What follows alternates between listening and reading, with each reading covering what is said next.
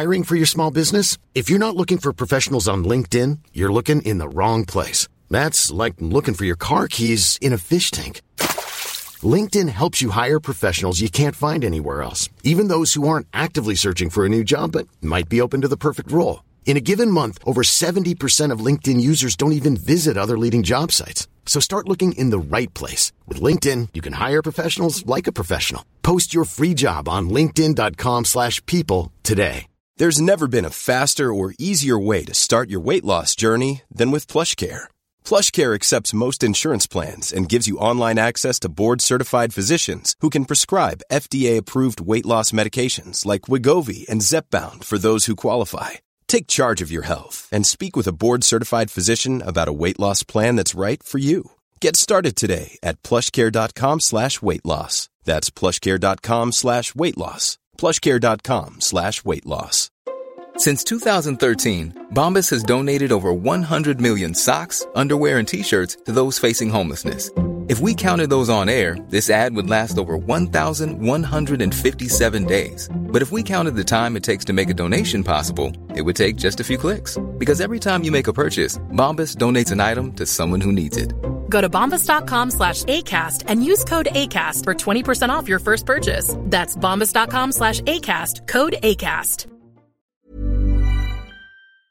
ممکنه ما در سازمان فرصت‌های خیلی مختلفی برامون پیش بیاد و بتونیم استراتژی‌های متفاوتی رو در سفر بچینیم، از جمله اینکه در کجا سرمایه‌گذاری بکنیم، کجا تمرکز بیشتری داشته باشیم، کجا کمتر تمرکز بکنیم. و این یک سوال و یک گزاره به وجود میاد و اون گزاره اینه که اوکی، من چجوری میتونم منابعی که دارم که قاعدتاً منابع نامحدودی نیستن، چجوری میتونم بهینه اینها رو اختصاص بدم؟ و اینجاست که نقش مدیریت مالی در استراتژی‌های سازمان بولد میشه.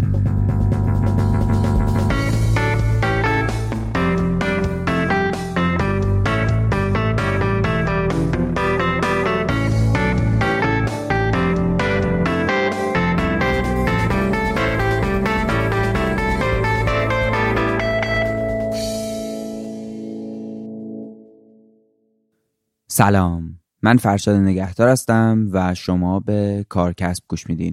کارکسب پادکستیه که تو هر قسمتش ما متمرکز میشیم روی موضوع مرتبط با کسب و کار. این 19مین اپیزود جیم سینه. خیلی کوتاه اگه بخوام بگم، جیم سین اپیزوداییه که ما با مهمونای فصل قبل نشستیم و ازشون سوالایی رو میپرسیم که برای مخاطب پیش اومده. تو این قسمت ما مجدد از آقای عطا کریمی دعوت کردیم که به سوالای شما جواب بدن. آقای کریمی مدیر مالی شرکت‌های کاسترول، نسله واترز و راکسرامیک بودن و در حال حاضر هم به عنوان مشاور مالی با شرکت‌های ایرانی و بین‌المللی فعالیت می‌کنن.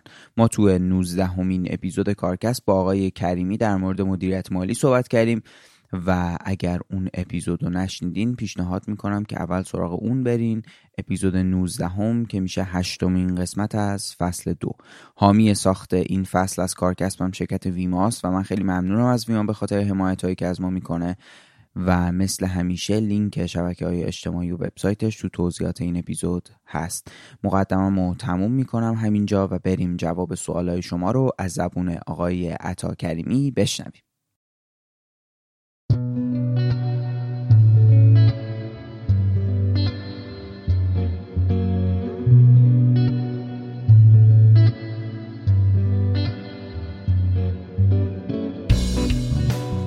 میدونید BBG یعنی چی؟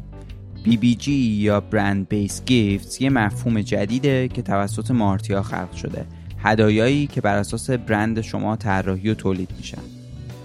مارتیا یه استودیو خلاقیته که میتونه همچین هدایایی رو برای شما طراحی و تولید کنه، جوری که هدیه سازمانی براتون مثل یه رسانه عمل کنه و همه یه بخشای برند شما رو به مخاطبتون منتقل کنه. مارتیا اسم این محصولشو گذاشته هدیه رسانه، هدایایی که متناسب با هویت و ارزش‌های سازمانی و جایگاه برند شما تو بازار باشه. فرایند طراحی و تولید هدیه رسانه مخصوص برند شما هم به این صورته که اول یه سری اطلاعات مربوط به برندتون ازتون میگیرن، بعد براتون چند تا ایده طراحی میکنن. وقتی ایده انتخابی شما نهایی شد، کار طراحی و بعدش هم ساخت نمونه اولیه شروع میشه.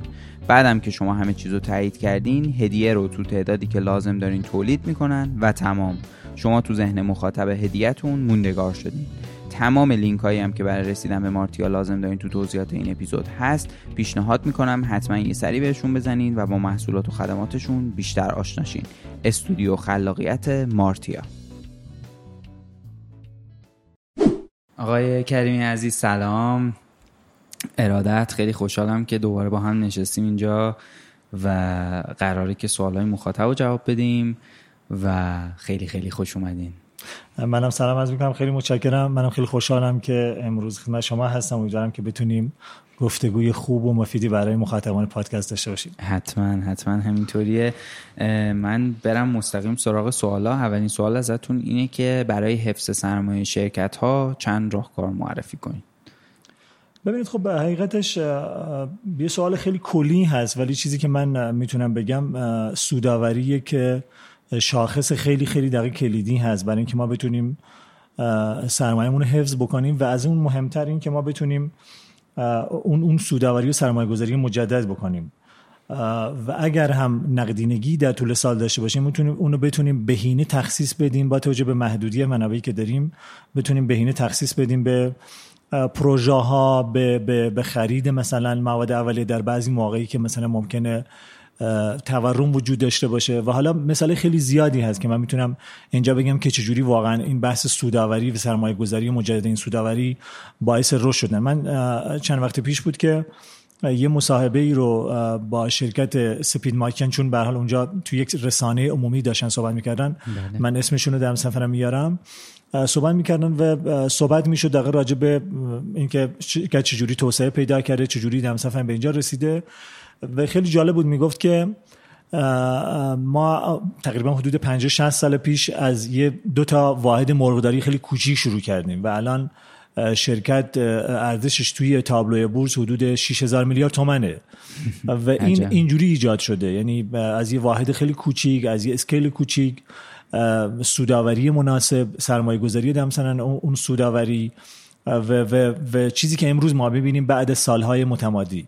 یا مثال عمومی دیگه‌ای که تقریبا شاید بگم هممون بشنیدیم این رو، شرکت میهن هست که خود اسمشون یادم نمیاد، مثلا مدیر عامل شرکت و صاحب شرکت همیشه برای من واقعا انگیزه بخشه. میگه که من از اون یه چرخی که داشتم باهاش بستنی میفروختم دقیقاً شروع کردم و امروز که میبینید به هر حال میهن به عنوان شرکت خوشنام در کل کشور دقیقاً فعال هست و محصولات خیلی با کیفیتی رو دمسن میده. بنابراین میتونم بگم بهتون که حفظ سرمایه از دید من این هست که ما بتونیم سودآور باشیم و بتونیم این سود رو مجدد سرمایه گذاری بکنیم. یه داستان کوچیکی هم از یکی از دوستای من که خدا رو شکر امروز یکی از آدمایی هست که مرفه تونسه دقیقاً توی بخش املاک سرمایه گذاری خیلی مناسبی انجام بده، میگفت که من زمانی که مثلا حدود 16-17 سالم بود یه جایی من داشتم بستنی میفروختم و بعد یه مدتی بود که من این کارو میکردم. میگفت یه آدمی که خیلی خسته بود تو اون مکانی که من داشتم این کارو میکردم به من قرض زد، گفتم مثلا چی داری میفروشی؟ بستنی دمسن من چه اینجی ساندویچ بیاردم مثلا منم بخوری من گشتمه. بعد میگفت که همین باعث شد که من بیزنسمو دقیقاً تغییر بدم و برم ساندویچ بفروشم. بعد گفت یکی از دوستام آوردم گفتم که آقا تو بیا بستنی بفروش ولی باید فرصت به من بدی و قولم بدی که بعداً نیاییدم مثلا توی ساندویچ فروشی. بنابراین دوباره واقعا بخوام تأکید مجدد بکنم، سوداوری، انتخاب یک کسب و کار مثلا فعلا درست بر اساس منابعی که داریم به تخصیص بهینه منابع برای حفظ سرمایه در هر اسکیل و هر موقعیتی میتونه راهکار خیلی مناسبی برای حفظ سرمایه باشه. دقیقاً. و شما داشتین صحبت می‌کردین، من سرچ هم کردم چون من خودم هم یادم نمیومد. آقای ایوب پایداری در واقع بنیانگذار میهنن. سوال بعدیم ازتون اینه که مهمترین شاخصهای مالی که یه سرمایه گذار به اونا توجه میکنه چیه؟ من فکر کردم این سوال از یه احتمالا از یه کسب و کار کوچیکی اومده که دنبال جذب سرمایه است و دنبال اینه که ببینه به سرمایه گذاری که میخواد در واقع سرمایه گذاری بکنه توی حالا اون کسب و کار کوچیکشون چی باید نشون بده که اون سرمایه گذار تمایل پیدا کنه برای سرمایه گذاری. من حقیقتش خودم تجربه عملی دارم. من با یک شرکتی دارم کار میکنم که مشاوره بهشون میدم و توی صنعت پیمنت هستن در سفر بیشتر توی یه جوری بگم که بهشون میگم نئو بانک یا بانک های دقیقا نوین خب بعضی اوقات و اینا برایشون پیش میاد که سرمایه‌گذاری میخواد بیاد یه قسمتی از این شرکت رو بخره و چیزی که اون سرمایه‌گذار در یه همچین کانتکسی که شما فرمودید واقعا دنبالش میگرده، دنبال بیزنس پلان هست، بیزنس پلانی که بتونه سوداوری ایجاد بکنه که با اون اکسپکتیشن اون مطابقت داشته باشه، با اون انتظارات اون مطابقت داشته باشه.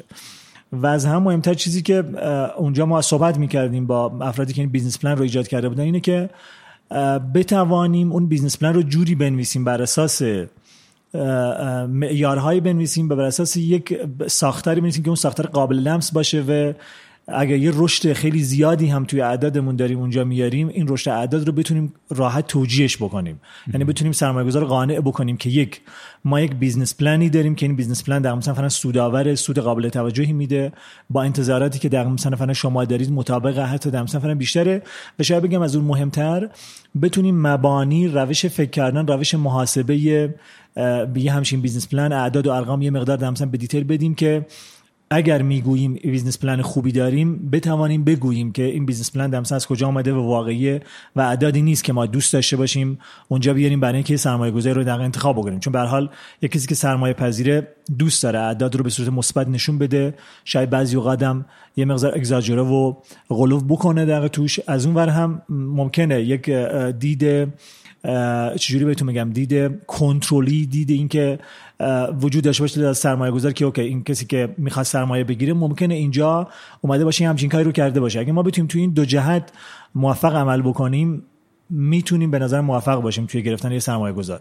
ولی کلا سوداوری و کیفیت سوداوری اینها معیارهایی هستن که برای خب یک سرمایه گذار خیلی مهمه و در مراحل مختلف یه بیزنس قاعدتا شاخصهای بسیار زیادی وجود داره برای اینکه ما بدونیم که اوکی چقدر دقیقه سود داریم، آیا اون نتایج واقعی که داریم با اون پلانی که داشتیم، با میز پلانی که داشتیم دمسفر میخونه، اگه نمیخونه دمسفر چه نمیخونه و بعد بیایم استراتژیمون رو متناسب با اون بهبود بدیم یا تغییر بدیم. این میتونه به نظر من معیارهایی باشن برای اینکه ما بتونیم هم سوداوری خوب ایجاد بکنیم، هم سرمایه‌گذاری‌های جدید رو بیاریم توی سازمان. یه شاخص دیگه هم که حالا هم داشتیم صحبت می‌کردیم من شامش فکر می‌کردم میتونه کمک بکنه به در واقع تحصیل جذب سرمایه اینه که اون ارزشی که شما دارین خلق میکنین به عنوان یک کسب و کار برای اون سرمایه گذار هم جذاب باشه.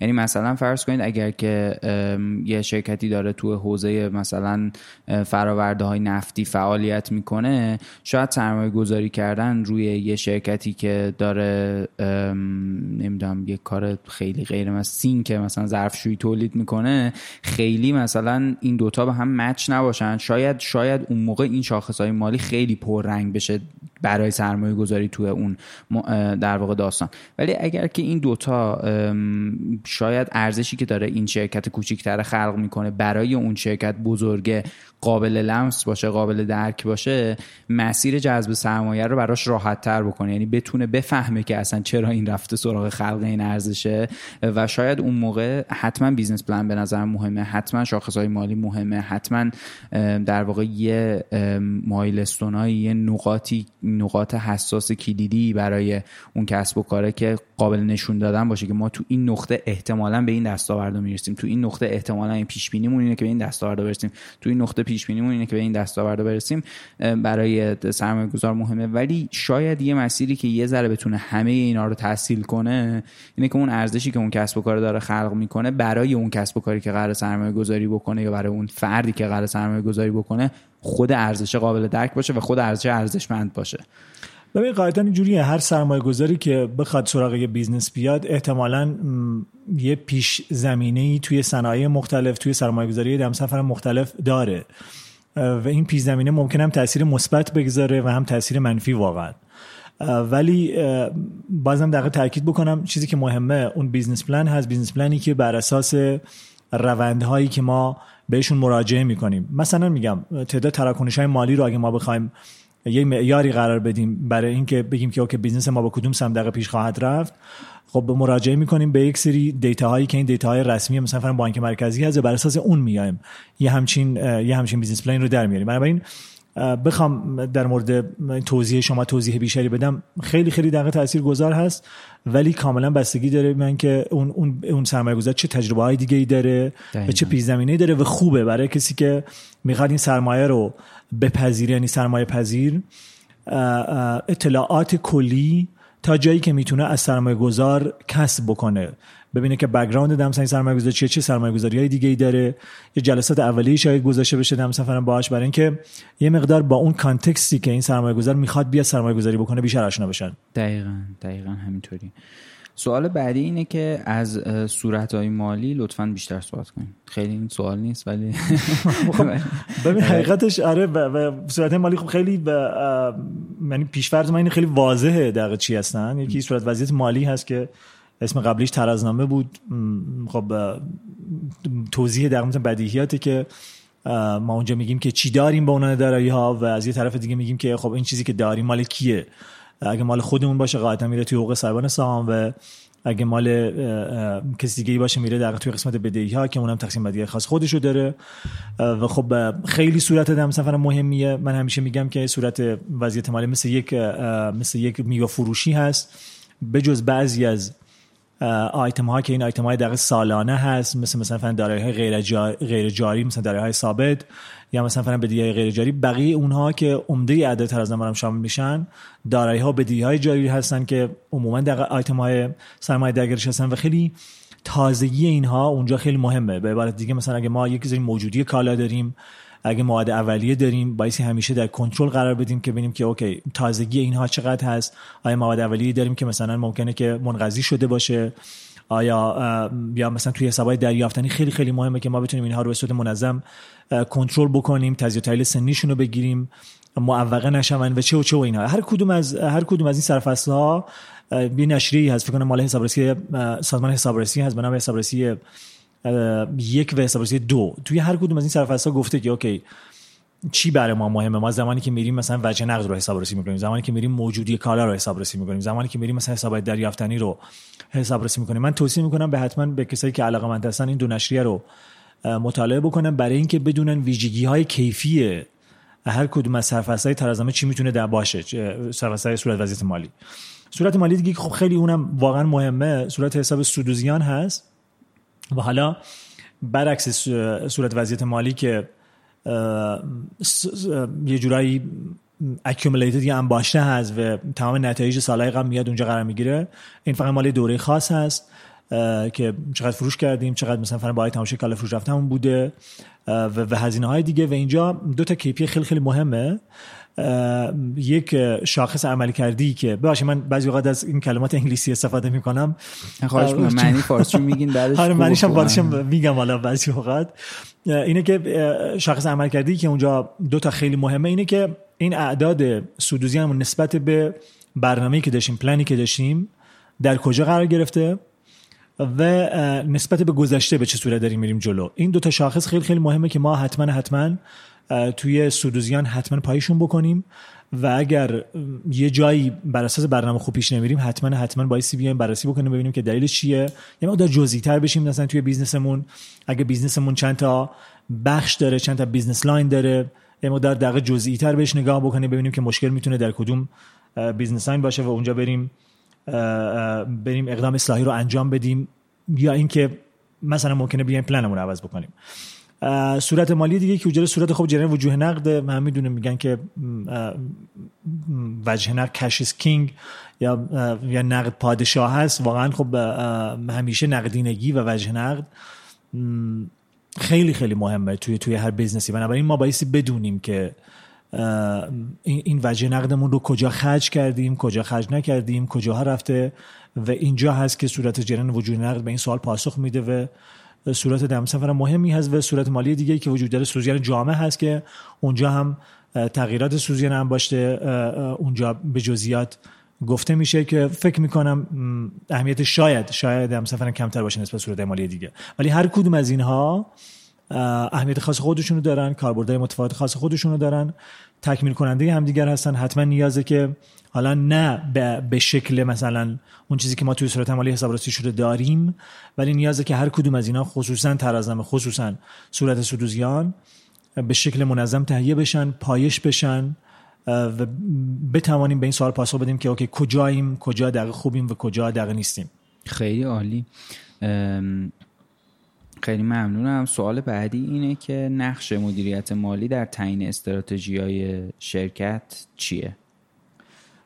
ببینید من حالا برگردم به اون به اپیزود اصلی که داشتیم، من میگفتم که مالی چشم سازمان هست و مالی توجه میکنه به این که اوکی سازمان در مثلا به کدوم سمت داره میره و برمیگرده میگه که اوکی ما الان در مسیر درست هستیم یا نه. یک بحث اصلی که خب وجود داره تخصیص منابع. ممکنه ما در سازمان فرصت‌های خیلی مختلفی برامون پیش بیاد و بتونیم استراتژی‌های متفاوتی رو در سفر بچینیم، از جمله اینکه در کجا سرمایه‌گذاری بکنیم، کجا تمرکز بیشتری داشته باشیم، کجا کمتر تمرکز بکنیم. و من یک سوال و یک گزاره به وجود میاد. اون گزاره اینه که اوکی من چجوری میتونم منابعی که دارم که قاعدتاً منابع نامحدودی نیستن چجوری میتونم بهینه اینها رو اختصاص بدم. و اینجاست که نقش مدیریت مالی در استراتژی‌های سازمان بولد میشه، در استراتژی سازمان خودشون نشون میده که اوکی من اومدم با استفاده از ابزارهایی که مدیریت مالی من میده گفتم که اوکی اینها فرصت‌هایی که در اختیار من هست، حالا چجوری من میتونم بیام اینها رو سیمولیت بکنم، بیام اینا رو شبیه سازی بکنم برای اینکه بفهمم اوکی کدوم یک از این فرصت‌ها برای من میتونه بازدهی بیشتری رو بیاره، میتونه در اون استراتژی کلی تری که برای سازمان دارم باهاش هماهنگ‌تر باشه و در نهایت پیش ببرم سازمان رو. دقیقاً. سوال بعدی اینه که تامین سرمایه به نظر شما جزو وظایف مدیریت ارشد سازمانه یا واحد مالی؟ ببین به صورت کلی میتونم بگم که حتما جزء وظایف واحد مالی هست، ولی یکی از اون من فکر می‌کنم شما هر چیزی رو میتونید بگیم وظیفه مدیریت ارشد سازمانه. یعنی مثلا در سطح کلان دارم میگم، یعنی مثلا خیلی وقتا میگن مثلا بازاریابی جزء مثلا وظایف مدیریت ارشد سازمانه، یا مثلا توجه به منابع انسانی جزء مسائل در واقع مدیریت ارشد سازمان. همشون هم هست اگر بخواید با یه چیزی نگاه بکنین، وقتی از یه لایه کلانتر میشه یه بخشیش میره اونجا. ولی فکر میکنم این سوال بیشتر یعنی تو خود شاید موضوع عملیاتی جذب سرمایه است. ببین بذار من اینجوری بگم، فرض بکنید که ما یه شرکتی رو میخوایم یا یک ایده‌ای داریم میخوایم این ایده رو صنعتیش بکنیم، بیایم مثلا یه شرکتی رو باهاش ثبت بکنیم و کار انجام بدیم. اینجا خب مدیریت مالی تقریبا نقش خیلی خیلی دقیق کمی داره، چون بخاطر اینکه اون کسی که این ایده رو داره میاد میره مثلا شروع میکنه به اینکه ایدهش رو مطرح بکنه، یه بیزنس پلن براش بنویسه و سرمایه جذب بکنه. همین در مثلا توی همچین جایی مدیریت مالی اصلا نقشی نداره. ولی فرض بکنید که ما توی شرکتی هستیم که این شرکت سالهای سالی که داره کار میکنه، ما برای اینکه یه بودجه امسال رو بتونیم محقق بکنیم خب به یه مقدار منابع مالی، چه منابع مالی ضمانتنامه‌ای باشه چه منابع مالی ریالی باشه، نیاز داریم که از جاهای مختلف تامین بکنیم.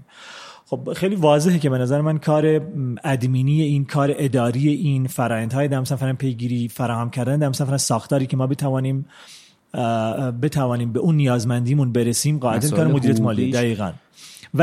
ولی اینجا جایی هست که نیاز دارن که مدیریت در ارشد سازمان اونجوری که شما سوال فرمودید با مدیریت مالی بیشتر دقیق کار بکنن، چون خب به هر حال تامین مالی یکی از موضوعات خیلی خیلی مهم و خیلی عمومی تر هست دقیقا توی سازمان، در بعد دمسفر مالی نسبت به جایی که مثلا ما میریم صورتهای مالی رو تهیه میکنیم، نسبت به جایی که مثلا ما میریم حسابرسی مالی انجام میدیم. اونجا خب مدیریت ارشد نقشش بسیار بسیار دمسفر کمه، مگر اینکه توی موضوعاتی که پیش بیاد و مدیر مالی بخواد مشورتی بکنه که اوکی مثلا ما یه موضوع اینجوری داریم با حسابرسی کارش بکنیم.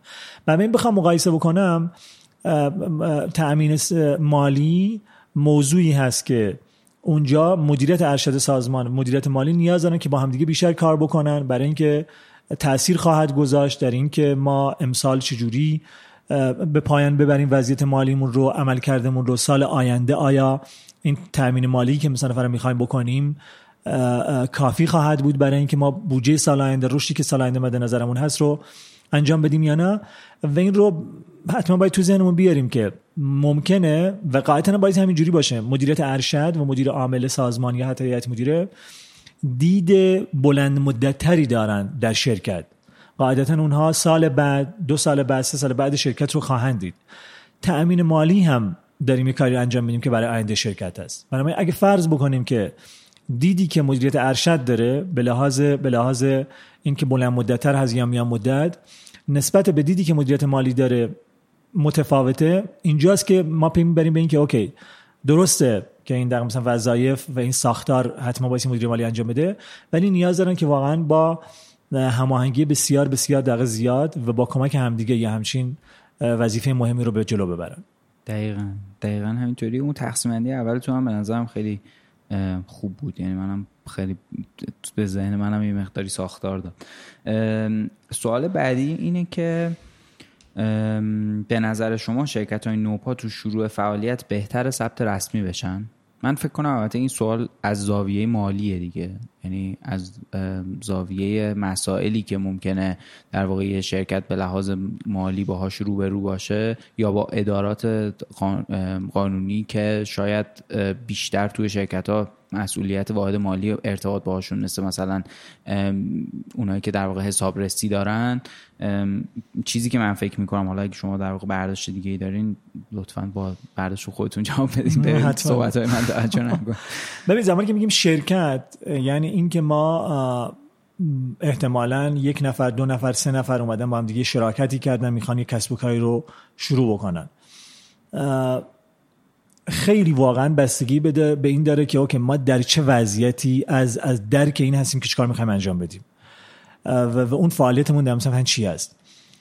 ممکنه که در یک سطحی ما بیایم به صورت شخص حقیقی، یعنی نیازی به ثبت شرکت نداشته باشیم، به صورت دقیق شخص حقیقی اون کار رو انجام بدیم تا یه مدتی که یه مقدار زوایای کار، زوایای کسب و کاری که انجام میدیم برامون مشخص‌تر باشه. البته این به این معنی نیست که ما نریم مجوزهای مرتبط رو بگیریم، حتما باعث آنچه که نیاز به صورت قانونی به عنوان مجوز هست بگیریم، ولی خب برای شرکت داری خودش یه سری هم پیش نیاز داره، هم یه سری کارها هست که ما باعثی در زمانی که شرکت داریم در انجام بدیم، معمولا یه مقدار شاخ و برگش بیشتره تا زمانی که ما به عنوان شخص حقیقی مجوزدار داریم فعالیت می‌کنیم. بنابراین شاید نشه یه جواب بله یا خیر گفت، ولی میشه در اینجوری گفت که باید بدانیم در چه سطحی از فهم و درک این هستیم که چیکار می‌خوایم انجام بدیم، آیا همه زوایای اون کاری که می‌خوایم انجام بدیم برامون در مثلا مشخص هست یا نه، ولی و اون کاری که می‌خوایم انجام بدیم دقیقاً چی هست. یه وقتی هست که مثلا من کسب و کار من می‌خوام یه مثلا یه فروشگاه متوسط بزرگ پوشاک راه اندازی بکنم، خب شاید اینجا من برم مجوز فعالیت پوشاک رو بگیرم، اونای شخص حقیقی احتمالاً راحت‌تر در کارم. تا زمانی که مثلا من می‌خوام یه شرکتی رو داشته باشم یا یه کسب و کاری رو داشته باشم، مثل کسب و کاری که نرم افزار می‌نویسه، من اگه شرکت نباشم قاطعاً نمیتونم برم خودم رو به خوبی معرفی بکنم به کسی که می‌خوام بفروشم. اصلا ممکنه جواب منو ندن، بگن که تو اونای شخص حقیقی چجوری میتونی بیای اینجا به ما نرم افزار بفروشی، من پشتیبانی می‌خوام، من یه سازمانی می‌خوام که جلوم باشه. بنابراین اون دو تا سطح رو، اون سطح مچوریتی خودمون نسبت به مثلا به کسب و کار، نسبت به زوایا، این یک معیار هست که واقعا باید نظر داشته باشیم. نوع کسب و کارمون یه معیار دیگه‌ای که باید نظر داشته باشیم، ولی این رو نباید فراموش بکنیم که چون من مثال خیلی زیادی دارم از این و چیزایی بوده که باهاش سر و کار داشتم، برای اینکه بخوایم رشد بکنیم، برای اینکه بخوایم توسعه بدیم کسب و کارمون رو، چاره‌ای غیر از این نداریم که حالا بعضی مدت کوتاهی احتمالاً بریم به عنوان شرکت دقیق ثبت بشیم، چون شرکت هست. بعضی اوقات من حتی در مثلا خیلی میشنوم که میگن که شما زمانی که میخوای حتی شرکت رو ثبت بکنی، شرکت مسئولیت محدود با شرکت مثلا سهامی خاص، از این که اون کسی که دقیقاً شما اون کالا رو میخره یا اون کسی که از شما این سرویس رو میخره چجوری باهاتون برخورد میکنه خیلی در مثلا متفاوته. یه پروژه‌ای رو زمانی که یه سازمانی، دولت مثلا فرض می‌خواد انجام بده، اینکه حتی اون شرکت مسئول محدود باشه یا سهامی خاص باشه ممکنه فرق بکنه برای اینکه پروژه رو بهش بده یا نه. ببین نگاه کنید مثلا فرض این بحث رو که چقدر مثلا فرض مهمه که ما در چه وضعیتی هستیم تا اینکه تشخیص بدیم بگیم که اوکی من به عنوان شخص حقیقی فعالیت بکنم یا به عنوان شرکت، و حتی اگه به عنوان شرکت از به چه نوع شرکتی من بیام فعالیت بکنم. دقیقاً همینطوریه و همون جوری که گفتینم یه موقع‌هایی حالا مثلا سعی میکنن یک کسب و کاره یه مقداری کوچیکتر با ساختن یه برندی، یعنی به عنوان شرکت ثبت نشن، صرفا یه برندی باشن، ولی بازم من فکر میکنم توی توسعه یکم آیندهشون حتما به یه در واقع به یه نیازهای جدیدی میرسن که برای رفع اون نیازها حتما لازمه که ثبت شده باشن و بتونن که در واقع مسائلشون رو از اون طریق حل کنن. دقیقاً منم با شما موافقم. سوال بعدی اینه که اهمیت حسابرسی داخلی و کنترل‌های دوره‌ای در چیست؟ Many of us have those stubborn pounds that seem impossible to lose, no matter how good we eat or how hard we work out. My solution is PlushCare. PlushCare is a leading telehealth provider with doctors who are there for you day and night to partner with you in your weight loss journey. They can prescribe FDA-approved weight loss medications like Wegovy and Zepbound for those who qualify. Plus, they accept most insurance plans. To get started, visit plushcare.com/weightloss. That's plushcare.com/weightloss. There's never been a faster or easier way to start your weight loss journey than with PlushCare. PlushCare accepts most insurance plans and gives you online access to board-certified physicians who can prescribe FDA-approved weight loss medications like Wegovy and Zepbound for those who qualify. Take charge of your health and speak with a board-certified physician about a weight loss plan that's right for you. Get started today at PlushCare.com/weightloss. That's PlushCare.com/weightloss. PlushCare.com/weightloss. من بعد جواب این سوال اجازه بده این رو یه جورایی این رو تعمیم بدم یا شبیه سازی بکنم با مثلا فرآیند تولید. ما زمانی که میگیم حسابرسی داخلی یا کنترل‌های دوره‌ای، منظورمون این است که فرآیندی رو می‌خوایم حسابرسی بکنیم، یه فرآیندی رو می‌خوایم چک بکنیم. کنترل دوره‌ای منظورمون این است که یک پروسه رو، یه فرآیندی رو می‌خوایم چک بکنیم. ما زمانی که تولید انجام میدیم، قاعدتاً یه سری نقاطی داریم که اونجا کیفیت محصولمون رو در نقاط مختلف اون تولید و در نهایت در آخری که اون کالا بسته‌بندی میشه درمسا میسنجیم. به نظر من فرآیندهایی که ما توی شرکت داریم، توی کسب و کار داریم، میتونن درمسا فرآیند دقیقاً شبیه این باشن. یعنی من یه فرآیندی رو توی شرکت رفتم پیاده سازی کردم، حتما نیازه که من بیام این رو حسابرسی داخلی بکنم، ببینم که آکه من آیا بر اساس همون چیزی که انتظار داشتم، اون فرآیندی که مد نظرم بوده، این پیش رفته، آیا اون کنترل ها سر جای خودشون دقیق هستن یا چیزی در مثلا ممکنه که به خوبی کار نکنه. بنابراین حسابرسی داخلی و کنترل دوره‌ای بسیار در مثلا ضروری هستن و خودتونم شاید این رو دیدید که معمولا حسابرسی داخلی و کنترل دوره‌ای توی شرکتایی هستن که یه مقدار مقیاسشون، اسکیلشون میره بالاتر، یه مقدار به لحاظ اون بلوغ سازمانیشون در سطح بالاتری دقیقا هستن و اونجا دقیقا و اونجا میگن که اوکی ما اصلا یه واحد حسابرسی داخلی داشته باشیم. همین تصور بکنید که این چقدر همسفر مهمه زمانی که ما بزرگتر میشیم. شاید دقیقا اوایل فعالیتمون خیلی به این صورت دقیقا نیاز نداشته باشه که ما مدام بیایم این رو کنترل بکنیم. سال یه بار اگه بتونیم این رو حتی یه مشاور بگیریم، شاید حتی بهترین گزینه هم باشه، یا این رو بتونیم برون سپاری بکنیم، به کسی بیاد این رو انجام بده. ولی زمانی که بزرگتر میشیم، بسیاری سازمان‌ها به این نتیجه میرسن که اینجا دیگه جایی هست که ما باید حتما این سازمان، این فانکشن رو، این فعالیت رو ما توی سازمانمون داشته باشیم، به خاطر اینکه حتما به ارزش حسابرسی داخلی و به ارزش کنترل دوره‌ای پی بردن. دقیقاً همینطوریه و منم موافقم باهاتون. خیلی وقتا هم دقیقاً این تبدیل میشه به یه واحد جدایی، همونجوری که شما گفتین، و یه کار دیگه تبدیل میشه به یه فرآیند تخصصی به جای حالا یه موضوعی که ممکنه یه وقتایی بنابر نیاز یا موردی اتفاق بیفته تو سازمان و همینطوری دقیقاً.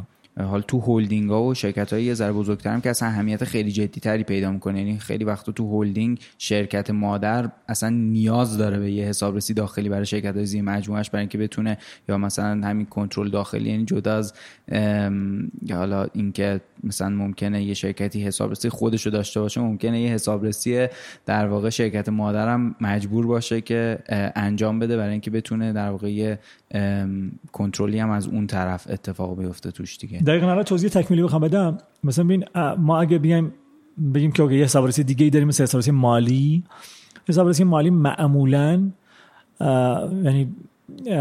معمولاً که چه بگم، تقریباً همیشه مخاطبش سرمایه گذار، مخاطبش سهامدار هست که بگه که اوکی صورت مالی که توسط مدیریت مجموعه تهیه شده، توسط هیئت مدیره تهیه شده، توسط مدیریت مالی و توسط همسفر مدیر عامل، این آیا درست وضعیت شرکت رو همین جوری که دقیقاً توی صورت مالی اومده نشون میده دقیقاً یا نه. زمانی که میایم توی حسابرسی داخلی، مخاطب حسابرسی داخلی بیشتر مدیریت ارشد سازمانه، یعنی نمیره در مثلا تو لایه بالاتری که سرمایه‌گذار است، به خاطر اینکه مدیریت ارشد یک ابزاری میخواد بدونه که آیا اون فرنده به درستی کار میکنن یا نه، و اون ابزار حسابرسی داخلیه. اگه حسابرسی داخلی نباشه نمیتونه به اون اطمینان، چون خودش نمیتونه غالبا کنترل بکنه اینو و نمیتونه به اطمینان بگه که اوکی من فرآیندی که گذاشتم فرآیند چه تولید باشه، چه فرآیند مثلا لوجستیک باشه، چه فرآیند مثلا فرآیند فروش باشه، آیا همون جوری دقیقا هست یا خیر. دقیقاً همینطوری. سوال بعدی اینه که شاخصایی که میتوان واحد مالی را با آن سنجید چیست؟ اینم با سوال خیلی کلیه ولی دقیقاً حالا شما بفهمید. ببینید و من الان برگردم به صحبت‌های اون اولی که با هم دیگه داشتیم و خدمتتون عرض می‌کردم که واحد مالی چشم سازمانه. اینجا خب این سوال برای من پیش میاد که اوکی این چشم سازمان ما چشمو چجوری ارزیابی می‌کنیم؟ چشمی که خوب ببینه خوب ارزیابیش می‌کنیم، چشمی که خوب ببینه قاعدتاً و حالا شاخص‌های این چشمه دقیقاً چی هست؟ ببین گزارشات مختلفی ما تو مالی داریم، از قبیل گزارشاتی که مرتبط میشه با سازمان‌ها و نهادهای مختلف، مثل اظهارنامه‌های مالیاتی که اون هم خودشون قاعدتاً متفاوتن، مثلا گزارش‌هایی که به بیمه ما میدیم، گزارشات مدیریتی که هستن و وجود دارن. بعضی اوقات خب آنن یک فرصتی پیش میاد، آنن یک موقعیتی پیش میاد که نیاز هست اونجا ما یک تجزیه و تحلیل مالی انجام بدیم و بعضی اوقات اون تجزیه و تحلیل اگه امروز انجام نشه احتمالاً دیگه فردا به در نمیخوره. و این که ما چقدر بتوانیم ریسپانسیو باشیم، چقدر بتوانیم پاسخگو باشیم، سریع در مثلا به همچین نیازمندی بتونیم در کنار این که به سرعت این کار رو انجام میدیم بتونیم دقت هم داشته باشیم در این تجزیه و تحلیل یه همچین گزارش مدیریتی. این میتونه شاخص عملکردی خیلی مهمی در مثلا باشه برای مالی، یعنی گزارشات مدیریتی. و در نهایت میرسم به این که به صورت کلی بخوام بگم که گزارش‌دهی به موقع و دقیق یه شاخص خیلی کلی هست که میتونیم این گزارشات رو قاعدتاً تفکیک بکنیم، این گزارشات رو میتونیم لیست بکنیم که چه گزارشاتی هستن، و از هم مهمتر هم اینه که ما بایستی بدونیم که این گزارشات ما نمیگیریم برای اینکه بدونیم صرفاً دقیق عددشون چیه. این گزارشات ما میگیریم برای اینکه یک پیامی به ما بدن. اون پیام هم دقیقا این هست که آیا من اون در جهتی که قرار بود حرکت بکنم حرکت کردم دمسفرن یا خیر. دقیقا.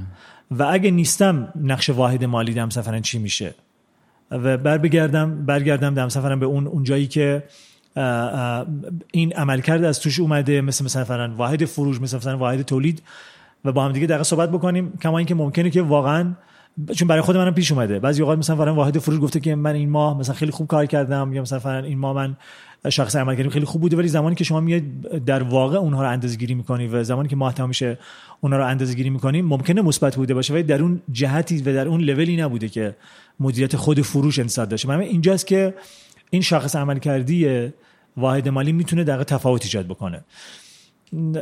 من فکر میکنم که خیلی نیاز نداره اینجا خودمون به خودمون دقیقا مثلا فشار بیاریم و خیلی جزئی بشیم، چون من بعضی وقتا میبینم که یه جایی من رفته بودم تعداد سندهای اصلاحی یک شخص توی واحد مالی رو گذاشته نمونه شخص عملکردی و خب باید اینجا سوال از خودمون بکنیم واقعا که آیا این شاخص مهمیه در مثلا برای ما یا خیر. من فکر میکنم که باید نقش واحد مالی رو یه مقدار بالاتر ببینیم به صورتی که در خدمتتون توضیح دادم، و اونجا هست که میتونه ارزش ایجاد بکنیم و ارزش افزوده ایجاد بکنیم و کمک بکنیم به سایر واحدها که اون چیزی که دقیقا هستن بهتر بشیم. دقیقاً. و یه ذرم بسته تعریف شاخص، یه ذرم بسته به نوع کسب و کار و مقدار بلوغش و سایزش و در واقع اینا هم داره دیگه. یعنی شما ممکنه که همون صحبت اولتون اگر که به همون مثال چشمتون در واقع بشه اشاره کرد، میتونیم بگیم که یه واحد مالی باید خوب کار کنه، یعنی چشه خوب ببینه، این میشه یه شاخص. ممکنه که در واقع اینو بتونین توی حالات با یه عالمه پله بیاین پایین‌تر و یه شاخصی تعریف بکنین که بگین که مثلا تعداد سند اصلاحی ممکنه یه شاخصی باشه. و یه ذره من البته با شما موافقم که به نظرم شاخص باید یه چیزی باشه که یه وقتایی ما تو تعیین شاخص انقدر دیتیل میشیم که اصل ماجرا رو گم میکنیم، یعنی فکر میکنیم که اون چیزی که باید بهش توجه کنیم و بیخیال شدیم، رفتیم سراغ یه چیزی که یه چیزی رو داریم میسنجیم که شاید اصلا خیلی اهمیت هم نداره، یا اون هزینه‌ای که داریم میذاریم روی سنجش این انقدر زیاده که مثلا اون قانون 80-20 رو رعایت نمیکنه. یعنی ما داریم یه انرژی خیلی زیادی میذاریم یه چیزی رو مدیریت کنیم که شاید اگه اشتباه هم باشه مثلا خیلی هم اهمیتی نداشته باشه. و به نظر من همین جوری، یعنی منم با شما موافقم، هم در واقع اون فاکتوری که شما گفتین خیلی به نظرم اهمیت داره، همین که یه ذره هم تعریفش بسته به مقدار بلوغ خود اون شرکت و سایزش و نیازهای اون لحظه‌ش و اینا هم داره. من دقیقاً همین الان من یه سوالی تقریبا چند وقت پیش بود برام پیش اومد که اوکی، یعنی همین جایی که من این رو دیدم که تعداد سند اصلاحی رو به عنوان شاخص تعریف کرده بودن، خب این سوال برام پیش اومد که واقعا چون هر چیزی توی سازمان میتونه شاخص عملکردی باشه، ولی برای این گفتن KPI یا شاخص‌های کلیدی دادن عملکرد، از دید من ما باید چیزی رو اندازه‌گیری بکنیم که برامون مفهوم داشته باشه و برامون پیام بده و نباید بود و نبودش فرق نکنه، باید حتما بود و نبودش فرق بکنه و تفاوت ایجاد بکنه که من بتونم مثلا اون تفاوت‌ها رو در نهایت در اون جهتی که سازمان داره مثلا حرکت میکنه بتونم اونجا استفادهش بکنم برای ایجاد ارزش بیشتر. دقیقاً. سوال بعدی ازتون اینه که از نقش داشبوردهای مالی در تصمیم سازی و مدیریت لطفاً صحبت کنید. ببینید بر کسی پوشیدن نیست، اهمیت داده، یعنی اینکه ما اطلاعات چقدر برامون اهمیت داره و توی امروزی که داریم صحبت میکنیم توی بحث سرمایه‌گذاری بسیار در سفر مختلف مثلا فرآن بورس، مثل کریپتو، مثلا فارکس، اینها، این که شما اطلاعات داشته باشید میتونی بر اساس این اطلاعات تصمیم درست بگیرید. سازمان هم یه همچین به نظر من محیطی داره، ما سازمان رو در این مدیریت میکنیم و ثانیه به ثانیه این داره اطلاعات ایجاد میشه. این اطلاعات من نمیگم همش، ولی بیشترش اونهایی که قطعا تاثیر مالی دارن همش در هم سفر میاد توی مالی جمع میشه و این خیلی خیلی مهمه که ما اینا رو اندازه‌گیری بکنیم و نه تنها اندازه‌گیری بکنیم این رو، بلکه بتونیم این رو پیام ازشون بگیریم و نشونشون بدیم و دقیقاً و نشونشون بدیم و همیشه میگیم برای استراتژی سازمان یا برای اینکه ما یه مسیری رو مشخص بکنیم برای سازمان، یکی از اون معیارهای مربوط به گذشته است. یعنی من اگه بخوام بگم که من سال آینده میخوام چقدر فروش بکنم، قاعدتاً یکی از سوالات اولم میخواد بود که اوکی سال قبل چقدر فروش کردم. اگر میخوام یه شاخصی رو برای سال بعد این رو پلان بکنم، میخوام اول این شاخص رو بدم که سال قبل دقیقاً چجوری بوده و غیر از این ما گزینه دیگه ای نداریم که اینا رو اندازه‌گیری کنیم. ولی زمانی ببینیم صحبت داشبورد میشه، خب آدم یاد ماشین میفته دیگه، یعنی در لحظه من یک چیزی رو ببینم. و چرا در لحظه من یک چیزی رو ببینم؟ برای اینکه بتونم سریع عکس العمل نشون بدم و سریع تصمیم گیری بکنم، چون ممکنه یک شرکتی داشبورد مالی نداشته باشه، همون صورت‌های مالی و گزارشات مدیریتی که ما داریم وجود داشته باشه ولی داشبورد نداره.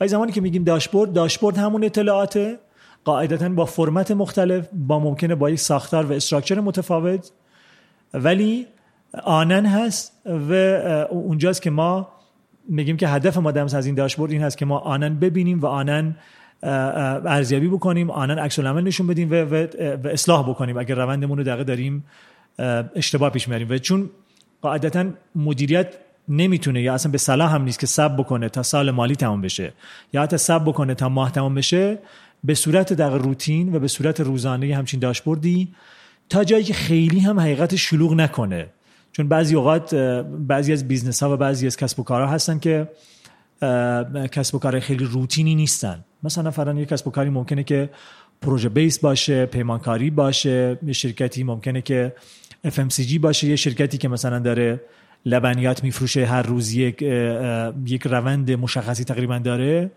با شرکتی که داره کار ساختمانی میکنه خیلی متفاوته و داشبورد این با داشبورد اون کاملا در مسافر متفاوته. بنابراین این که ما تو داشبورد چه اطلاعاتی رو بیاریم خیلی خیلی در مسافر بستگی به این داره که چه چیزایی برامون مهمه که آنن ببینیم. اگه چیزی برامون مهم نیست که آنن ببینیم میتونیم براش داشبورد هم نداشته باشیم و این گزارشی باشه که آخر ما این راسیسم استخراج بکنیم. دقیقاً. مخصوصا فکر میکنم وقتی تغییر تو سازمان یا حالا چه تغییر بیرونی چه تغییر داخلی از یه حدی میگذره که الان ما توی نقطه‌ای هستیم که حالا هم دوتاشو داریم دیگه، هم تغییر در واقع بیرون سازمان که موضوعاتی که تو اقتصاد پیش میاد و در واقع تاثیر اون روی کسب و کارها، هم مسائل داخلی شرکت، اهمیت این که اطلاعاتو بشه بروز دید و بر اساسش تصمیم جدید گرفت فکر کنم بیشترم میشه. یعنی شاید توی شرایطی که در واقع شرایط که توی دریای آرومی هستیم شاید یه مقداری این رو میشه بازه‌های حتی بلند مدت‌تری براش گرفت، ولی وقتی که این نوسانات زیاد میشه برای مدیریت خیلی احتمالاً اهمیت این که بتونه بروز اطلاعاتشو ببینه بالاتر هم میره دیگه. ببین دقیقاً همینجوریه توی شرکت FMCG بارها من دیدم یه جایی که مثلا شما نمیتونی اون روز بفروشید ممکنه واقعا در روزهای باقی ماندهات ما نتونی جبران بکنی. برای اینجا داشبورد خیلی خیلی اهمیت بیشتر. ولی مثلا توی شرکتی که پیمانکاری هست، پروژه‌ای هست، اون روز شاید اهمیت نداره، ولی این به این معنی نیست که ما نتونیم در بازی بلند مدتی این رو اندازه‌گیری بکنیم. قطعاً باید در بازی بلند مدتی مثلا میگم یک ماه اندازه‌گیری بکنیم و بیایم مقایسه بکنیم بازم با اون چیزی که در پلن اولیه داشته باشیم. بنابراین میرسیم به این نقطه که این حتما خیلی خیلی مهمه، ولی اینکه ما چی رو اندازه گیری بکنیم و چه فرکانسی داشته باشه خیلی سوال اساسیه که ما بتونیم نتیجه بهینه تری در از همچین اندازه گیری بگیریم. دقیقاً. سوال بعدی ازتون اینه که حسابداری مدیریتی چیست و چرا مهمه؟ یه صحبتی ازش کردین، یعنی اشاره هایی بهش کردین تو صحبتاتون نظر قبل‌تر، ولی اگه چیزی دوست دارین در واقع بهش اضافه کنین لطفاً بفرمایید. ببینید خب ما حالا چیزی که داریم توی حسابداری حالا دو تا شاخه اصلی که حسابداری مالی هست که بیشتر مخاطب حسابداری مالی جاهایی هستن که مقدار رسمیت بیشتری دارن، مثلا فرن سازمان مالیاتی، مثلا بانک ها، مثل جایی که شرکتایی که مثلا فرن توی بورس هستن، مثل کسانی که از بیرون میان و میخوان اطلاعات ما رو ببینن. حسابداری مدیریت جایی هست که میتونه به بهبود اون کسب و کار منظم خیلی خیلی کمک بکنه و من خودم چون هم علاقه بیشتری دارم، من فکر می‌کنم که استعدادم، من فکر می‌کنم علاقم بیشتر دارم مثلا توی حسابداری مدیریت هست. واقعا نمیتونم سازمانی رو تصور بکنم بدون حسابداری مدیریت، به خاطر اینکه ما مثلا توی حسابداری مالی ممکنه سالی یه بار، سالی دو بار به یه همچین گزارشاتی نیاز داشته باشیم، ولی زمانی که میاد توی بحث مدیریت بدون تجزیه و تحلیل روی داده هایی که داره قاطع نمیتونه تصمیم گیری بکنه و جایی یه همچین تجزیه و تحلیلی میتونه براش انجام بدن که حسابداری مدیریت وجود داشته باشه. و من عقیده دارم که تقریبا توی تمام سازمان هایی که به بلوغ مناسبی رسیدن این حسابداری مدیریت وجود داره و بدون این نمیتونن مثلا کارو پیش ببرن، ولی توی سازمان کوچیکتر ممکنه دقیقا نباشه و من میتونم به جرئت بگم که یکی از دلایلی که شاید سازمان ها نمیتونن یا رشد نکردند همین نبود حسابداری مدیریت باشه. چون اونجا چی کم ازش توضیح میدین؟ ببین مثلا یه چیزی مثل بودجه توی حسابداری مالی ما اصولا نمیگیم که بودجه میخواهیم یا نه. توی حسابداری مالی اصولا ما خیلی کاری به ارزیابی عمل کرده طول سال نداریم. توی حسابداری مالی اصولا ما این که یه پروژه رو میخوایم انجام بدیم، شما تو همون شرکتی که خدمتتون عرض کردم پیمانکاری، حتی تو شرکتی که FMCG هست، فکر کنید از یه فروشگاه زنجیره‌ای شما یه سفارشی میگیرید با یه ویژگی‌های خاصی، با یک تعداد و حجم مشخصی که معمولاً یه مقدار بیشتر از اون حجم معمول کار هست. خب اینجا آیا شما میخواید قبول بکنید همچین سفارشی رو یا نه؟ چجوری میتونید به این نتیجه برسید، تشخیص بدید؟ قاطعاً با حسابداری مدیریت هست که میشه دم این کارا کرد. یا تو همون بحث پیمانکاری خدمتتون گفتم یه پروژه رو ما چجوری می‌خوایم واقعا ببندیم اگه ندونیم که چه هزینه‌هایی داره برامون. و بعد از اون همه اینها قاعدتاً جمع خواهند شد در قالب اینکه من سال آینده می‌خوام چیکار بکنم و این در قالب بودجه خواهد اومد. و از همه مهمتر این که من این بودجه رو بایستی ارزیابی بکنم. یعنی ماه اولم گذشت، ماه دوم گذشت، ماه سوم گذشت، مثلا من میخوام اینو به صورت ماهانه یا فصلی یا دوره‌های حتی کوتاه‌تر، بعضی اوقات گزارشایی هستن که ممکنه ما نیاز داشته باشیم که هفتگی اینا رو خصوصا توی شرکت اف ام سی جی اینها رو ارزیابی بکنیم. اینجاست که نقش حسابداری مدیریت خیلی خیلی دقیق اساسی ما کمک میکنه که تشخیص بدهیم آیا در مسیر درست داریم حرکت میکنیم دقیق یا نه، و تصمیم درست بگیریم. که من دیدم مثلا اون حسابرسی داخلی که خدمت شما توضیح دادم، توی سازمان‌های بزرگ یک دپارتمان جداگانه برای حسابداری مدیریت تحت عناوین مختلف وجود داره و اونجا جایی هست که ارزش افزوده ایجاد میکنه و شرکت‌ها به این ارزش پی بردن. دقیقاً همینطوریه. سوال بعدی ازتون اینه که نقش مدیریت مالی در توسعه کسب و کار چیه؟ اینو من فکر کنم بهش دقیق پرداختیم واقعا تا اندازه‌ای، ولی بذارید اینجوری من خدمتتون بگم. زمانی که میگیم توسعه کسب و کار، یعنی تخصیص بهینه منابع به فرصت‌هایی که پیش رومون هست و ما نمیتونیم توسعه کسب و کار رو همینجوری انجام بدیم. یعنی مثلا بدون حساب و کتاب که نمیشه توسعه کسب و کار انجام داد، حتما باید حساب و کتاب داشته باشیم. واحدی که مسئول اینه، چه واحدی ما جداگانه داشته باشیم به نام واحد توسعه، چه مثلا توی واحد فنی باشه، چه توی واحد تولید باشه، چه حتی توی واحد فروش باشه، ما بایستی بیایم این اعداد و ارقام رو و این توسعه رو در قالب اعداد و رقم بیاریم بررسی بکنیم که ببینیم آیا امکانات ما، ساختار ما به لحاظ دمسفر مختلف، به لحاظ دقیق تامین مالی، به لحاظ بودجه‌ای که داریم، به لحاظ ساختاری که وجود داره مثلا توی سازمان، به لحاظ اعداد و رقم، آیا همچین اجازه‌ای، همچین توسعه‌ای به ما میده دمسفر یا نه. فرض بکنید که ما می‌خوایم سال آینده فروش رو 3 برابر بکنیم. بله. خب سوال اینه که آیا منابع مالی ما به ما اجازه همچین توسعه‌ای میده؟ آیا من این فروشی که می‌خوام 3 برابر بکنم، من می‌خوام از مشتریم به صورت نقد بگیرم یا اعتباری بگیرم؟ آیا از تامین کنندم به چه صورت میخوام اعتبار بگیرم؟ اگر نمیتونم از تامین کننده اعتبار بگیرم و نمیتونم نقد بفروشم، آیا منابع مالی خودم اجازه به من میده؟ همچین منابعی وجود داره دقیق توی سازمان یا خیر؟ بنابراین اون جایی که به گذشته مرتبطه که ما قاعدتا دیتاشو داریم دقیق توی مالی، و اون جایی که اینجا هست که ما داریم راجع به توسعه کسب و کار صحبت میکنیم که بیشتر بحث آینده نگریه و بحث دقیق استراتژی هست، من فکر میکنم که در اکثر مواقع بدون این که ما این توسعه کسب و کار رو بیاریم روی کاغذ و این رو در قالب در ویوی مالی هم ببینیم، نمیتونیم به توسعه کسب و کار موفق داشته باشیم. چون توسعه کسب و کار میتونه دقیق اتفاق بیفته ولی میتونه موفق نباشه. بعضی اوقات ما این توسعه رو هم انجام میدیم، میبینیم که مثلا وسط راه به مشکلی میخوریم و این مشکل خیلی اوقات ممکنه مشکل مالی باشه. یعنی ما نتونستیم اون منابع رو تامین بکنیم برای اینکه اون کسب و کاری که خواستیم توسعه بدیم اتفاق پیدا بکنه. برای من این حتما مهمه که واحد مالی یک عضو خیلی مهم باشه زمانی که ما از توسعه کسب و کار صحبت میکنیم و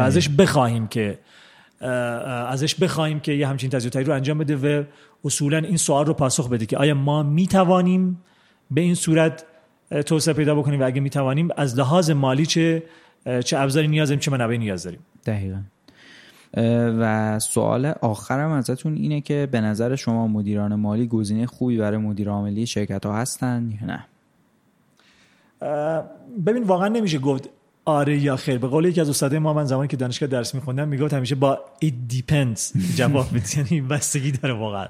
ببین حالا بستگی به چی داره؟ ما حسابدار خودم حسابدارم. ما حسابدار معمولاً دارم میگم، جسارت نمی‌کنم به همه همکارای خودم، ولی معمولاً یه مقدار بیشتر کار به واحد خودمون داریم. یعنی خیلی خودمون رو شاید درگیر واحدهای دیگه نمی‌کنیم.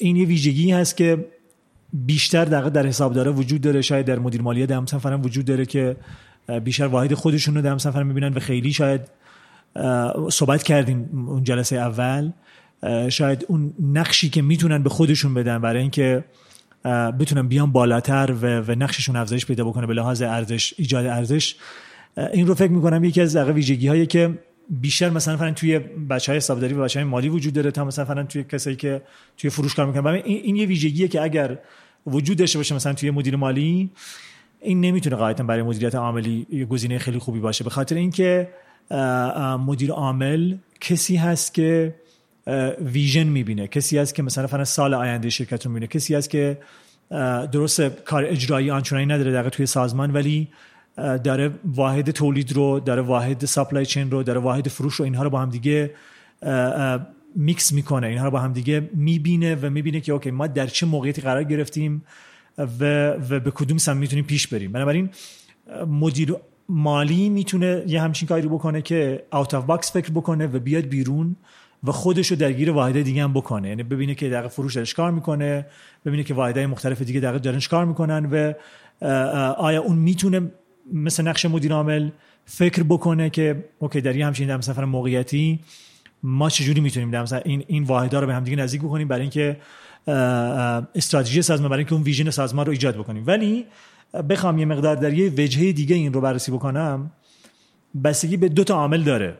یه عامل خود شرکت و بیزنسی که داره انجام میده. ببین بعضی از بیزنس‌ها هستن که خیلی زود به زود دارن تغییر میکنن و واقعا نیاز هست که اون شخصی که مدیریت عاملی اون شرکت رو داره دانش تخصصی اون کار رو داشته باشه، خصوصا توی شرکتایی که مثلا توی زمینه دیجیتال دارن کار میکنن، شرکتایی که این مقدار تخصصی تر هستن. فکر کنید شما توی دستگاهی که همین کوویدی که مثلا فردن هست، شما یه دستگاهی رو مثلا میخواید بسازید که این رو مثلا بسنجه، تکنولوژی اون ساعت به ساعت داره تغییر میکنه. ببین خیلی مهمه که بیزنس اون شرکت چی هست و اگه بیزنس اون شرکت یه بیزنسیه که خیلی تخصصیه، خیلی نیازه که اون مدیر عامل دانش تخصصی اون کار رو بدونه، مدیر مالی که دانش تخصصی بیزنس رو نداره قاعدتا نمیتونه گزینه خوبی باشه. ولی بعضی از شرکت‌ها و بعضی از بیزنس‌ها هستن که مقدار جنرال ترن، تکنولوژی اینا به با سرعت بسیار بسیار مثلا کمتری تغییر میکنه. مثلا شرکتی که چه میدونم داره مثلا فن تولید روغن موتور میکنه یا تولید روغن خوراکی میکنه، این خیلی تکنولوژی پیچیده نداره، این خیلی دانش تخصصی نیاز نداره، بنابراین میتونه مدیر مالی یه گزینه خوب باشه. و نکته دوم اون خصوصیات رفتاری و خصوصیات فکر کردن و اینکه چجوری داره مدیر مالی به حل مسئله نگاه میکنه، ویژگی دومی هست که میتونه ایشون رو کاندید مناسبی بکنه برای مدیر عاملی یا خیر. دقیقاً و همینجور که شما گفتیم به نظر منم مدیر، یعنی اگر که مدیر عامل و حالا یه نحوی که من خودم برای خودم تعریفش میکنم اینه که یه آدمیه که یه مقداری جنرالیسته، تخصص عمومی داره، از همه بخش‌های مختلف کسب و کار باید یه مقداری اطلاعات داشته باشه و یه مقداری بدونه، ولی هیچ کدومش خیلی شاید عمیق نیست. حتما هم البته مدیر عامل‌ها چون با یه بیسی به هر حال میان بالا، یکی از تخصصاش قوی تر از بقیه است، ولی در واقع آدمای عمومی تری هستند نسبت به مدیرای دیگه، چون باید همه جدا از اون بخشی که شما راجع به در واقع چشم انداز گفتین که باید بتونه چشم انداز داشته باشه برای اینکه چیکار میخواد بکنه، توانایی توسعه داشته باشه، خارج از جعبه فکر کنه، اون چیزی که شما think out of box رو من فارسی کنم، خارج از چارچوب فکر کنه، این بهتره، خارج از چارچوب فکر کنه. نهایتاً به نظر منم اگر که اون آدم در واقع این خصوصیات رو داشته باشه در کنار اون چیزی که شما گفتین که نیاز اون کسب و کار خیلی تخصصی نباشه و دانش فنی خیلی تخصصی نخواد، خب حتما میتونه که در واقع کاندید مورد، یعنی شاید این سوالم یعنی راجع به هر کسی در سازمان بشه پرسید، به نظرتون مدیر بازاریابی میتونه گزینه مناسبی برای مدیر عاملی باشه؟ به نظرتون مدیر مثلا فنی میتونه گزینه؟ خیلی بستگی داره به اون چالش. دقیقاً همونجوری که شما گفتید. البته چند تا نکته دیگه من خدمتتون میگم.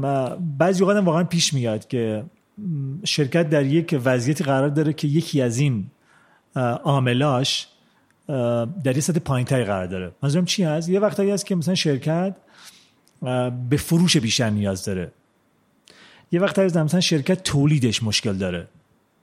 یه وقتی شرکت مثلا فرضاً اینجا جایی که مثلا بازاریابیش رو باید روش مثلا تمرکز بیشتری بکنه، در اون مقطع زمانی، دقیقاً در اون مقطع زمانی خوبه که یک آدمی بیاد سکاندار بشه، مدیر عاملی باشه که اون ویژگی رو بیشتر بول داشته باشه. خیلی موافقم. و این که ما همیشه میگیم که خب برای مدیر عامل یا هیئت مدیره درایورهای شرکتن، درایورهایی که دارن کار ایجاد میکنن، درایورایی که همون ویژنی که دارن برسون ویژن دارن مثل یک موتور این موجود رو این سازمان رو دقیقا حرکت میدن. خیلی خیلی مهمه که این ویژگی چیزی نیست که ما بریم 4 سال درس بخونیم 6 سال درس بخونیم این ویژگی رو در خودمون ایجاد بکنیم.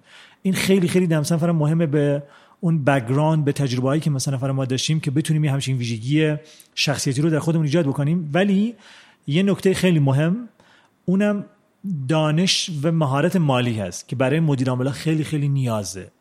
یعنی فارغ از هر چیزی که و هر بک‌گراند و هر تخصصی که مدیر عامل دارن، خیلی توصیه می‌کنم که حتما دانش مالی داشته باشن، هر چند دقیقه سطحی ولی خیلی ضروریه.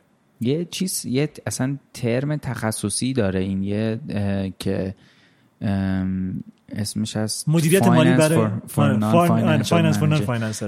دقیقاً مدیریت مالی برای مدیران غیر مالی. دقیقاً همینه. و به نظرم یعنی حتما یه دغدغه‌ای وجود داشته که این اومده تبدیل شده به یه گرایشی که در واقع مدیرایی که غیر مالیان بتونن یه بخشی حداقل مالی بدونن. دقیقاً درسته. خب مدیر عاملی که تا اندازه دانش مالی داره میدونه مثلا صورت وضعیت مالی چی هست، میتونه صورت سودزیان چی هست، میدونه که پلان چجوری از احتمالاً میتونه راحت‌تر اون نقش درایور بودنش رو ایفا بکنه و بهتر بتونه سازمان رو پیش ببره. دقیقاً. خیلی هم عالی.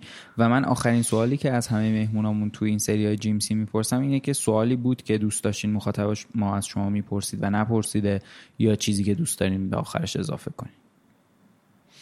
ببین واقعا بهش فکر نکردم سوالی که میپرسیدن مخاطبا و نپرسیدن. شاید مثلا این باشه، شاید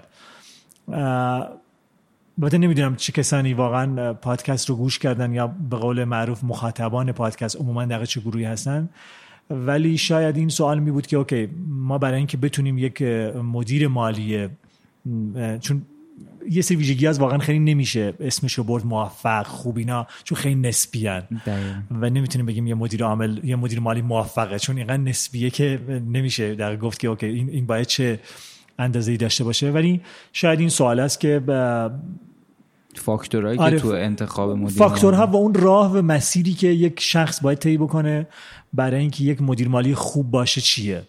من دوست دارم دمسنف این رو بالا جلسه اولم خدمت شما بودم این رو بهش اشاره کردم.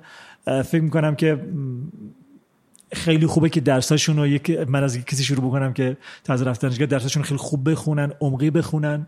من یه همکاری داشتم میگفت که دانش آموزی که دنبال مثلا 20 هیچ وقت 20 نمیگیره، احتمالاً 18 میگیره. دانش آموزی که دنبال مثلا فرن 18 همیشه 16 میگیره و این رو ببر دقیقه تا آخر. و میگفت دانش آموزی که دنبال این هست که درسش رو یاد بگیره، هم درسش رو خوب میخونه و یاد میگیره و هم نمره 20 میگیره. بنابراین خوب بخونن درساشون رو عمقی و دنبال مهارت حل مسئله باشن در درس خوندن و حتی در تجربه کاریشون. خیلی خوبه که اگه بتونن با تجربه حسابرسی توی صنایع مختلف دقیقا شروع بکنن. یه بازه حدود مثلا 1 تا 3 ساله به نظرم تجربه حسابرسی خیلی خیلی تجربه ارزشمندی هست، ولی جایی هست که ما بایستی به عنوان یک عضو خیلی فعال از اون تیم حسابرسی ظاهر بشیم. نباید منتظرین باشیم که یک کاری رو به ما بدن و بریم دم سفر انجام بدیم صرفا همین. نه، به عنوان یک عضو خیلی فعال تو این تیم حسابرسی ظاهر بشیم و کنجکاو باشیم، جستجو بکنیم، یاد بگیریم در مثلا از این پروژه های حسابرسی که به ما داده میشه. تجربه خیلی خیلی مفیدی است. و به علاوه اینکه اون فکر کردن خارج از چارچوب، اوت اف باکس، خیلی خیلی در مثلا مهم. یعنی زمانی که میان توی مالی مسئولیت رو بوده میگیرن، اگر یه مشکلی وجود داره فکر نکنن به اینکه اون مشکل در مالی نیست، اون مشکل در سازمان هست و این ویوشون باشه که اوکی من چجوری میتونم به سازمان کمک بکنم، چجوری میتونم برم در کنار همکار فروشم، در کنار همکار تولیدم، در کنار همکار مثلا سپلای چین بشینم برای اینکه بتونیم در اون مشکل رفع بکنیم و بیایم اون رو هم بیارم توی این بازی که اوکی من اگر دارم در همچین کنترلی رو میخوام، اگر یه همچین من کنترلی رو یا همچین مدرکی رو یا همچین عملی رو از یه همکارم میخوام در یه واحد دیگه‌ای، این چه دلیلی داره و این چه بک‌گراندی داره و چرا من دمسنفن همچین چیز رو میخوام. توضیح دادن این، صحبت دمسنفن بیشتر کردن با واحدهای دیگه، درگیر شدن دمسنفن با اونها، گوش کردن به دغدغه‌های اونها، در نهایت دمسنفن میتونه به نظر من یک مدیر مالی باشیم ما که نه تنها مالی رو بلدیم بلکه از واحدهای دیگه هم میدونیم به زمانی که مثلا این مشکلی میاد روی میز نه تنها از دید مالی ببینیم بلکه یک دید مناسبی هم از دید واحدهای دیگه داشته باشیم، جامع‌تر بتونیم. خیلی عالی، خیلی ممنونم. من خیلی خودم لذت بردم از گپی که با هم زدیم و کلا هر موقع باهاتون صحبت میکنم خیلی لذت میبرم. امیدوارم که حالا یه ذره جلوتر تو فصل‌های آینده دوباره با هم بشینیم راجع به یه موضوع دیگه‌ای که ربط به کسب و کار داره با هم صحبت کنیم و خیلی دم شما گرم دیگه. مرسی. منم خیلی از شما ممنونم. امیدوارم که به هر حال نکاتی که گفتیم و هرچند میگم سوالات واقعا خیلیش کلی بود و من سعی کردم که تا اندازه‌ای بهشون پاسخ بدم. امیدوارم که پاسخی که دادیم پاسخ درست و قانع کننده بوده باشه برای مخاطبین و از شما سپاسگزارم.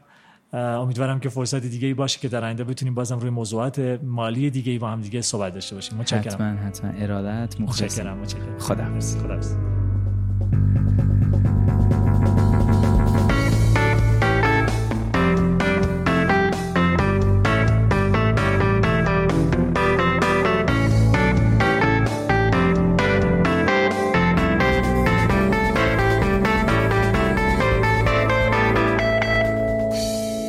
این 19مین اپیزود جیم سین بود که ما با آقای عطا کریمی نشستیم و به سوالای شما در مورد مدیریت مالی جواب دادیم. برامون کامنت بذارین هم تو شبکه‌های اجتماعی هم تو اپلیکیشن‌های پادگیر و مطمئن باشین که خیلی استفاده می‌کنیم از نظراتتون. و اگر این قسمت یا قسمت‌های دیگه براتون جالب بود لطفاً با کسایی که فکر می‌کنین علاقه‌مندن به موضوعات ما اون‌ها رو به اشتراک بذارین. اگه تمایل دارین از ما حمایت مالی هم بکنین از طریق وبسایتمون می‌تونین تب حمایت از کارکسب رو انتخاب کنین و به پلتفرم هامی باش متصل بشین، چه به صورت ارزی چه ریالی از ما حمایت کنین. تو شبکه‌های اجتماعی ما رو دنبال کنین، توییتر، اینستاگرام، لینکدین، کانال تلگرام و یوتیوب کارکسب رو میتونین با سرچ کردن کارکسب به فارسی بدون فاصله یا انگلیسی KARKASB پیدامون کنین. وبسایتمون هم همینجوری نوشته میشه karkasb.com. ممنونم از آقای عطا کریمی که تو این قسمت مهمون ما بودن، استودیو خلاقیت مارتیا که اسپانسر این اپیزود بود و شرکت ویما که حامی ساخت این فصل کارکسبه. همه کارهای گرافیکی کار ایما میرزا علیخانی و نرگس بنی آقاست. ویدیو مصاحبه ها رو شاهین بهنامیان ضبط و ادیت میکنه و ادیت خود پادکست ها هم با شاهینه. تدوین و تنظیم پادکست ها با نامی جمشیدی مقدمه. همه کارهای حوزه آیتی با مهیار کاکاییه. الماس آدات کارهای پشتیبانی رو انجام میده و سارا امینی پشت شبکه‌های اجتماعی مونه. دمتون گرم که به کارکسب و کلا پادکست فارسی گوش میدین و امیدوارم که هر جا هستین خوب باشین.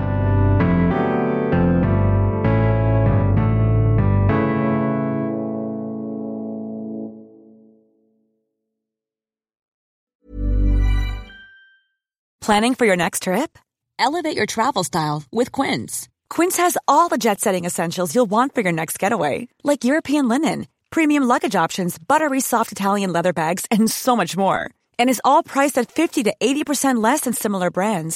Plus, Quince only works with factories that use safe and ethical manufacturing practices. Pack your bags with high-quality essentials you'll be wearing for vacations to come with Quince. Go to quince.com/pack for free shipping and 365-day returns.